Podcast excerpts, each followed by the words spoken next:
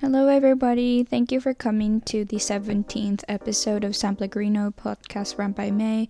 This podcast is about my self reflection of things I did not have an output for, such as the late night thoughts I had in mind. Today, I'm talking about something I have struggled the entire time and never really solved it. I don't know if you heard it, but there's so many children around this area, so. but okay. So, one of the things that I learned in university that is difficult and something I struggled with is my first impression. My first impression t- tends to be very bitchy or somewhat inapproachable because of my either my face or the tiredness in the morning or just being a little bit shy on the inside, and it shows up to the people that are new to me. It's also not just uni, but I have kind of acted the same to the new people, even all the way from elementary school, and it's still coming up till this day in university. I have always been jealous of other people being able to get such a good impression of other other people and how social they seem to be and I was always an awkward person, so it has been a little bit of a struggle recently as well. But also at the same time, I kind of overcame with the fact that people perceive myself as a cold person, and I kind of ac- accepted the idea that a lot of people do feel comfortable with me after. And it really depends on the person, and I'm really that kind of a person that can't be open to so many different people. I really respect privacy, so like, so growing up being in a school setting has made it so much easier for me to make friends. And uni is so individualistic that it gave me another perspective of being reminded that I am not that open to older people. Okay, in this episode, I'll be saying the word people all the time, so you might be confused, but this is just something that I've faced over the last 20 years, even probably as a baby, I don't know. But really, it's okay to be close uh, close to many people because I barely had a problem with friendships and I never experienced cutting people off from being friends. As soon as like someone opens my barrier, like my emotional barrier, my like everything, I'm so comfortable and as long as I'm comfortable, I literally talk everything about myself. It has always been my insecurity, and whenever people tell me, "Oh, I always thought you were kind of a cold person," I re- I just really regret my word choice when like speaking to other people or behavior towards other people, and I keep like destroying my self-confidence, and I assume that people don't like me at first, and even though a lot of people think I'm inapproachable. It's really just me being scared of other people before even meeting or talking to them.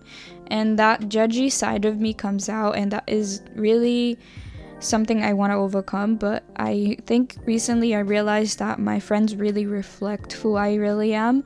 Like, my close, close friends can be sort of categorized into two one that is exactly like me, who doesn't have a huge number of friends but shy at first and the other being the social one who can be friends with literally anyone.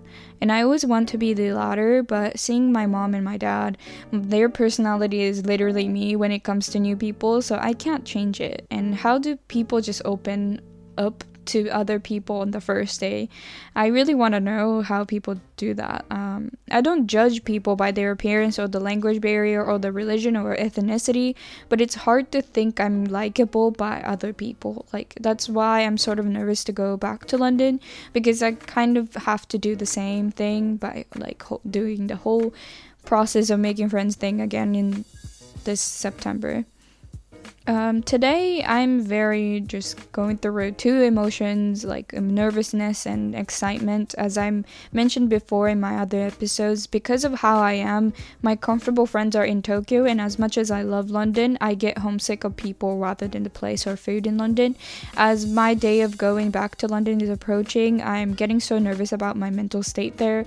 I've never been so like emotionally stable in my life in Tokyo, and it's because I have I don't have the added pressure of being able to be like financially independent. I'm not fully financially independent, but partially am in London and like make food for myself or save myself from creepy moments in London. I do have a lot of friends in London and it, there's like nothing really wrong with them, but my mental state has always depended on my stress and it comes out as I become more independent.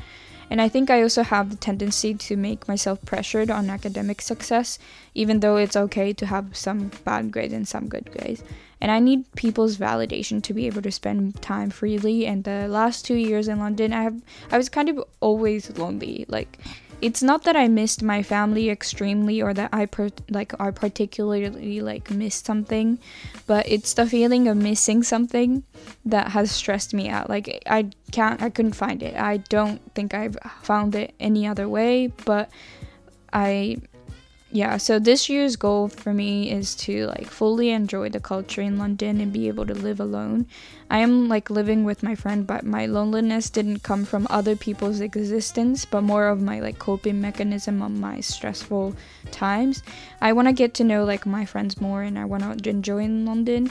It's so difficult for me to be not stressed, but oh, I hope I can and like I want to increase my self-esteem while being there. I want to know if I you have felt the same thing about lower self-esteem. Self-esteem is so hard to manage for me because I haven't figured out what makes me so anxious about something that is not visible.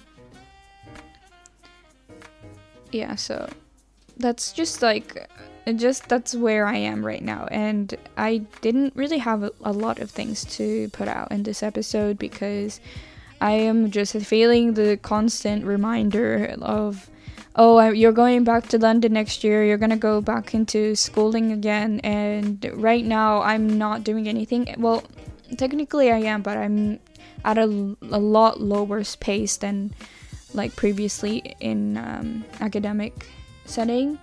Um, I'm taking this course that's uh, about machine learning um, on Coursera, or I'm taking, um, and also I'm this is very random, but this summer I want to be building my proper portfolio website from scratch. And I know it's going to take a long time to code and like learn, but it's going to be my biggest project if my website will be visible to others.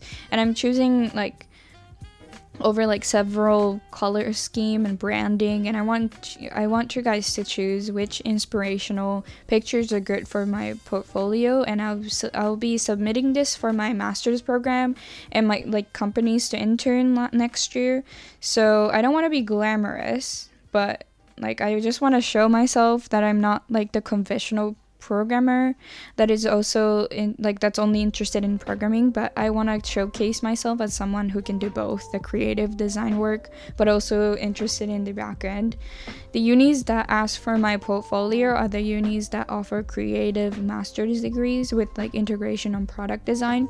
So i want to like I want you guys to communicate on my Instagram if you can. Um, just like like my post or whatever if you like one of my color schemes, and if you can choose any, um, let me know. I'll be posting that in the next couple of hours.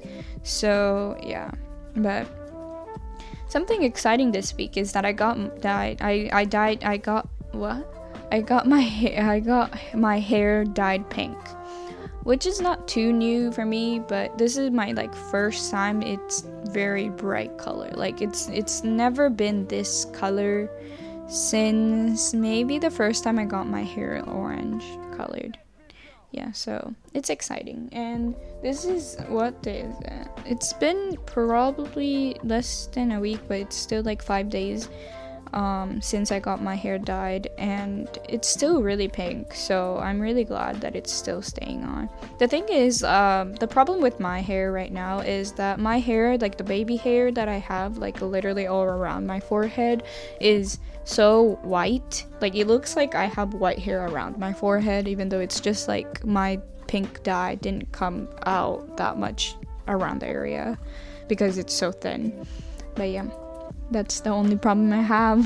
so, okay, I'll see you in my next episode that's coming up very soon because this one has I don't know, like I I really tried to track my podcast episodes, but I really can't because this is like I don't want to make myself forced to like post.